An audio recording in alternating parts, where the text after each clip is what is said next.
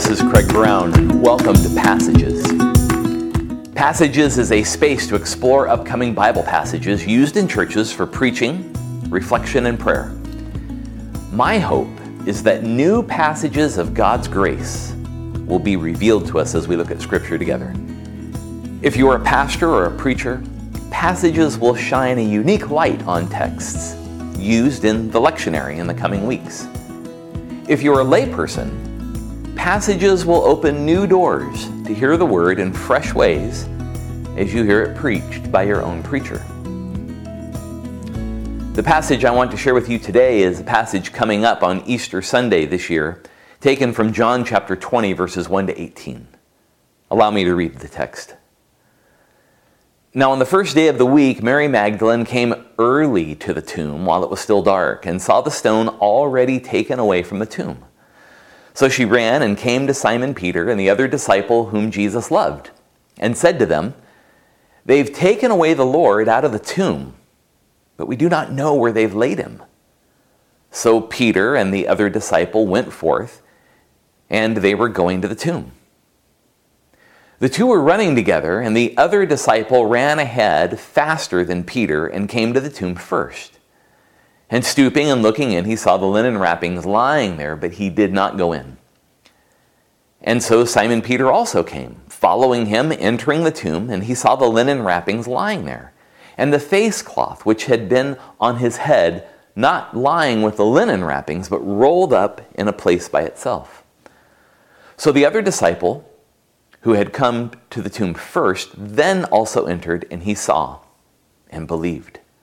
For as yet they did not understand the scripture that he must rise again from the dead. So the disciples went away again to their own homes, but Mary was standing outside the tomb weeping. And so as she wept, she stooped and looked into the tomb. And she saw two angels in white, one sitting at the head and one sitting at the feet where the body of Jesus had been lying. And they said to her, Woman, why are you weeping? And she said to them, because they've taken away my Lord and I do not know where they've laid him. When she had said this, she turned around, saw Jesus standing there, and did not know that it was Jesus. Jesus said to her, Woman, why are you weeping? Whom are you seeking? Supposing him to be the gardener, she said to him, Sir, if you have carried him away, Tell me where you've laid him, and I will take him away. And Jesus said to her, Mary. And she turned and said to him in Hebrew, Rabboni, which means teacher. Jesus said to her, Stop clinging to me, for I have not yet ascended to the Father.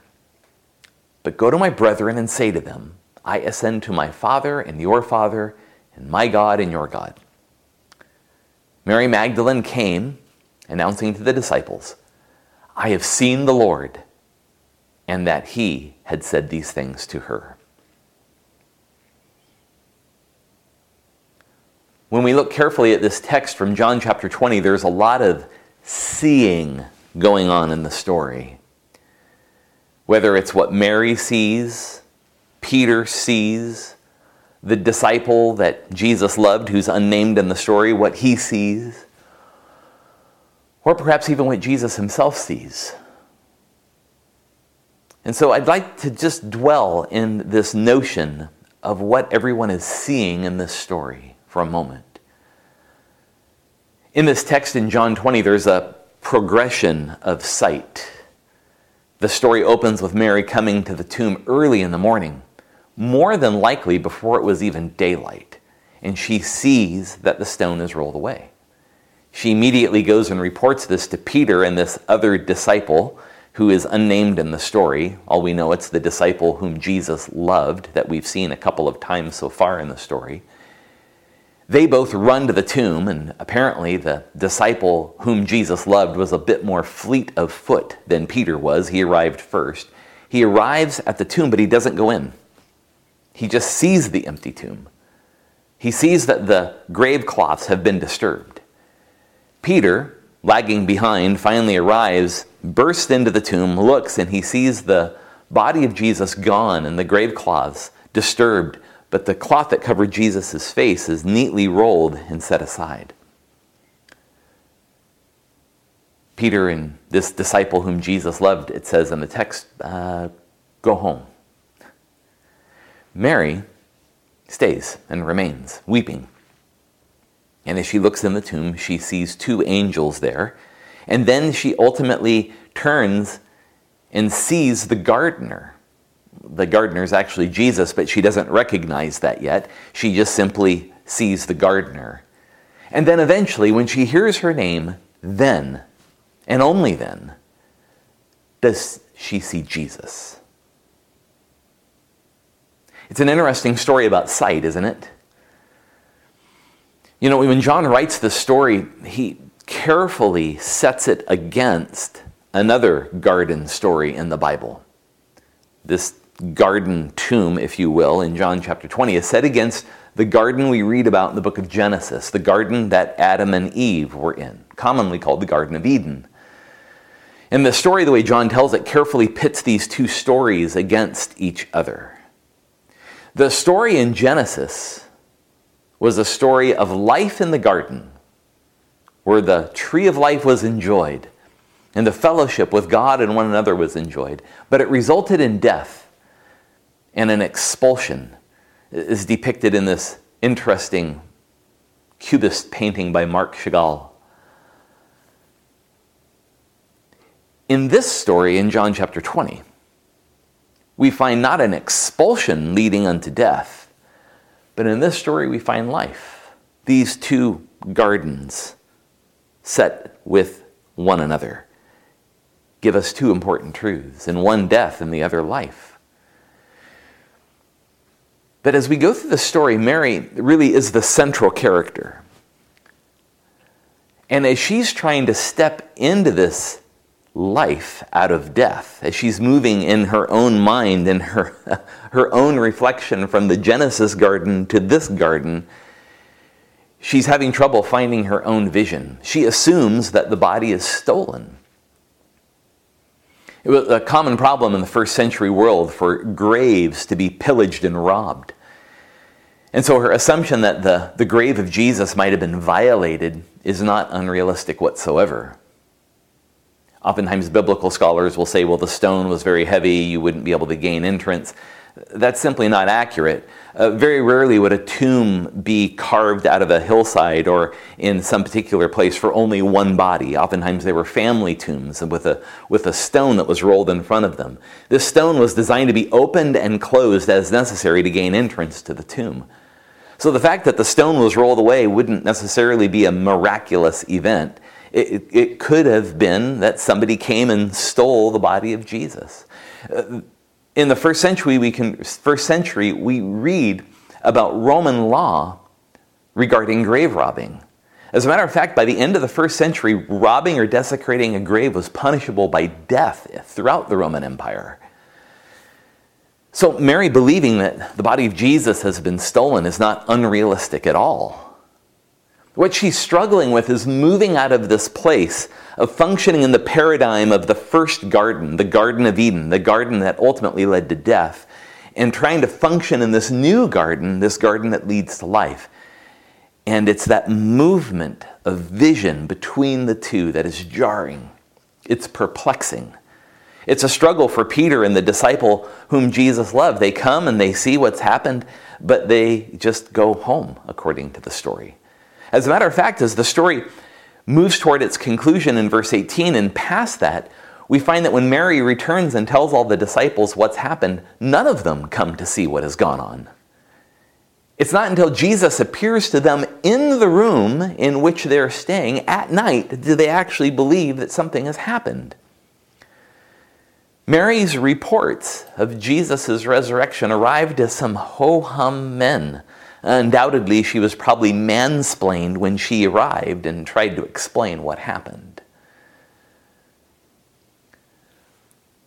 Mary, in her struggle to move from this garden of death to this garden of life, it says when she recognizes Jesus, she grabs hold of him, she clings to him. This is a common custom in the ancient world, especially within Semitic cultures, to grab hold of the feet of a person that has not been seen. It's, a, it's an act of affection, of adoration. In some ways, it's a way of even paying honor or homage to the person that you're greeting. She's clinging to him. And probably one of the most cryptic verses in the Gospel of John, Jesus tells her not to cling to him and explains to her why. That, she, that he is going away and that she can't hold on to him. Why? Why is she forbidden to cling to him? Why is she told not to hold on to him? Jesus tells others the very same thing in any of these post resurrection stories. It has everything with the image of God, it has to do with everything about holding on to Jesus in one place at one time in one body. That perhaps God has a bigger vision of life for us in this garden than just simply Him in His resurrected form. It has to do, believe it or not, with the Ten Commandments. And the commandment that tells us not to shape or form a graven image. It's not to say that the resurrected Jesus is a graven image, but later we'll discuss the significance of what this means and why moving from death to life, from what the garden in Genesis to the garden in John, is so important.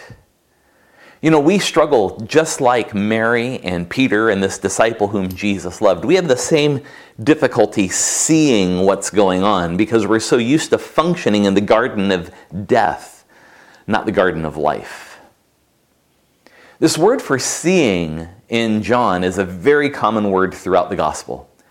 And it's usually linked with another word, believing.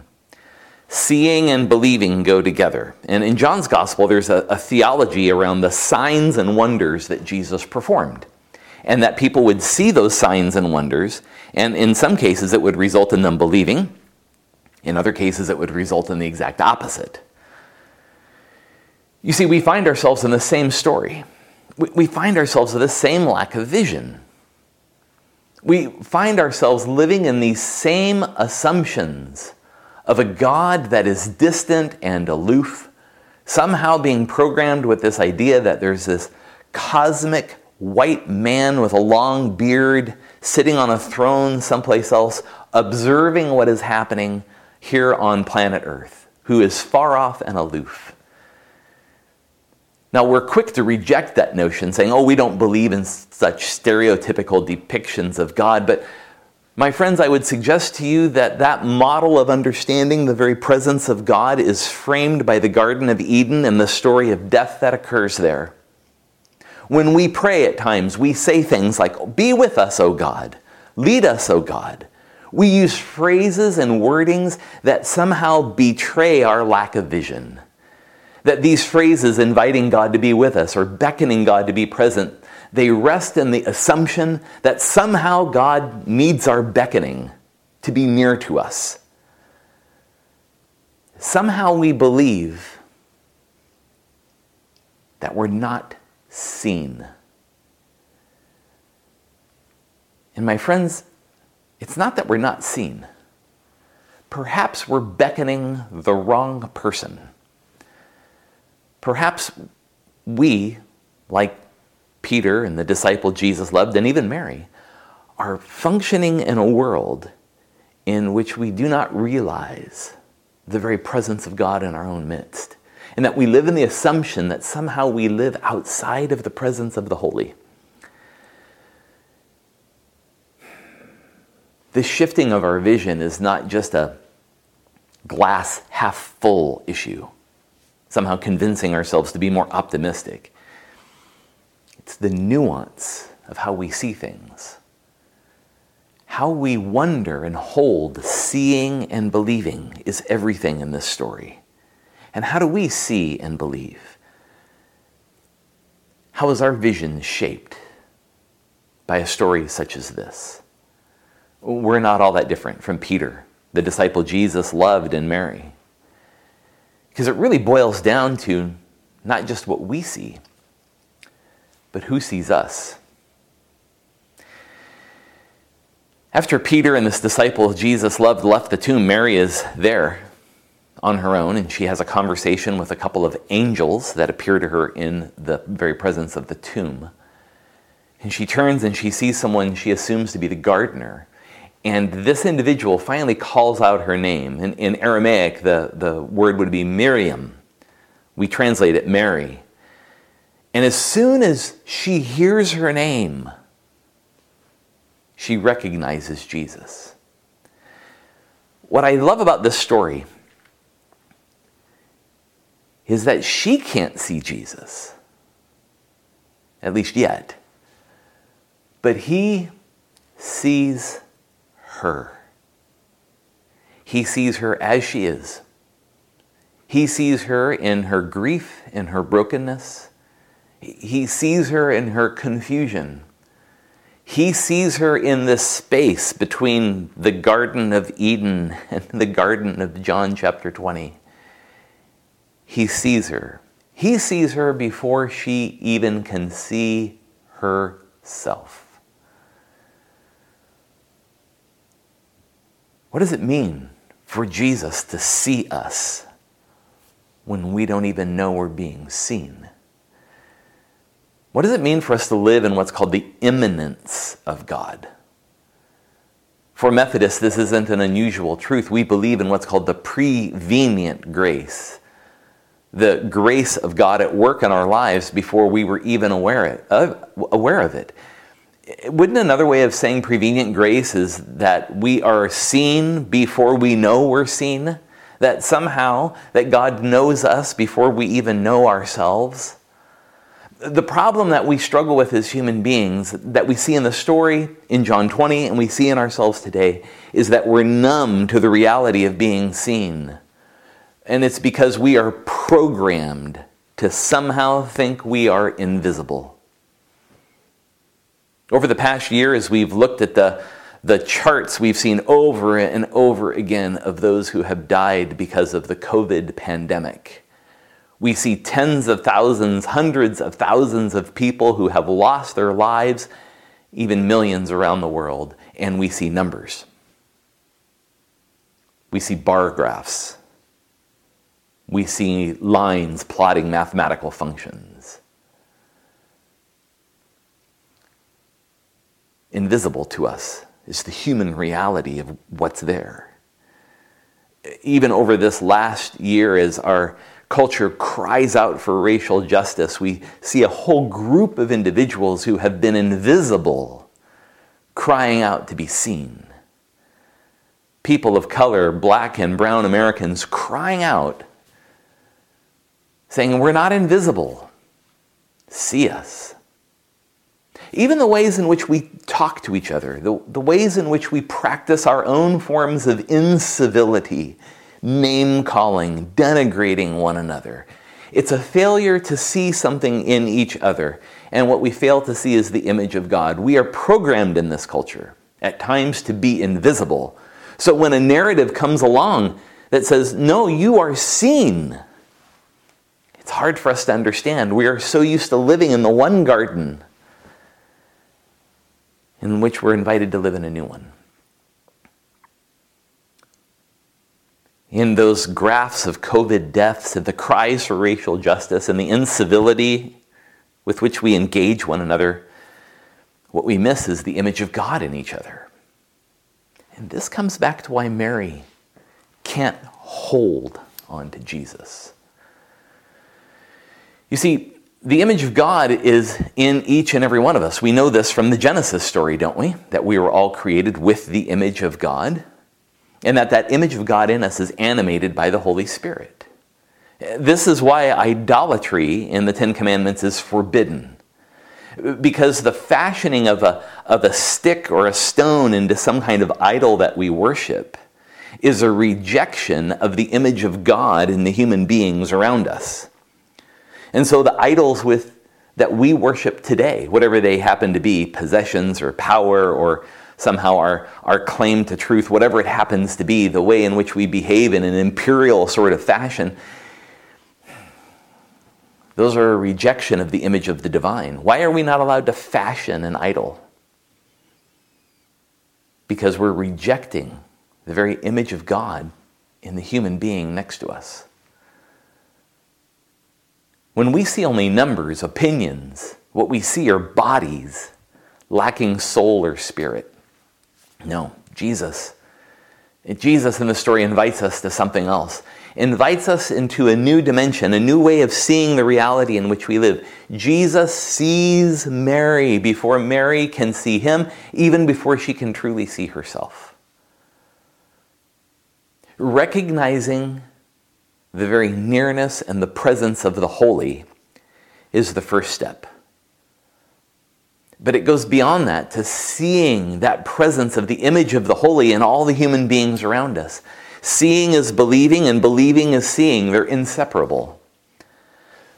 We cannot cling to Him because to cling to Him in many ways is a notion that God can be in one place at one time, in one body, in one person. And what Jesus is telling us is that the Holy Spirit has come into our midst and that there is something of the holy in each of us that that Holy Spirit then animates. And the way in which we treat one another, the ways in which we engage with each other, the ways in which we see the image of the holy in each other exemplifies this. And the church is to exemplify this. What did Jesus tell us in this very same gospel? John chapter 13, verse 34. By this, all people will know that you are my disciples, that you love one another.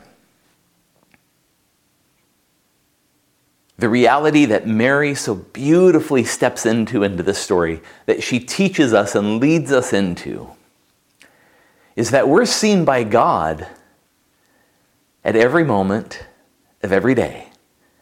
That, as the scriptures tell us, as near as the breath we breathe the challenge this story puts in front of us. In this day in which human beings are denigrated into numbers and categories, hmm, is can we learn to see each other in the same way? Can we see this world the way God does? Can we see ourselves the way God does? Can we stop the ways in which we continue to live in the garden of death and instead learn to live in the garden of life, where God breathes life and hope and love into this world. This is the gospel. This is the truth that we must hear that we are loved by God and that all are loved by God. Thanks be to God. Amen.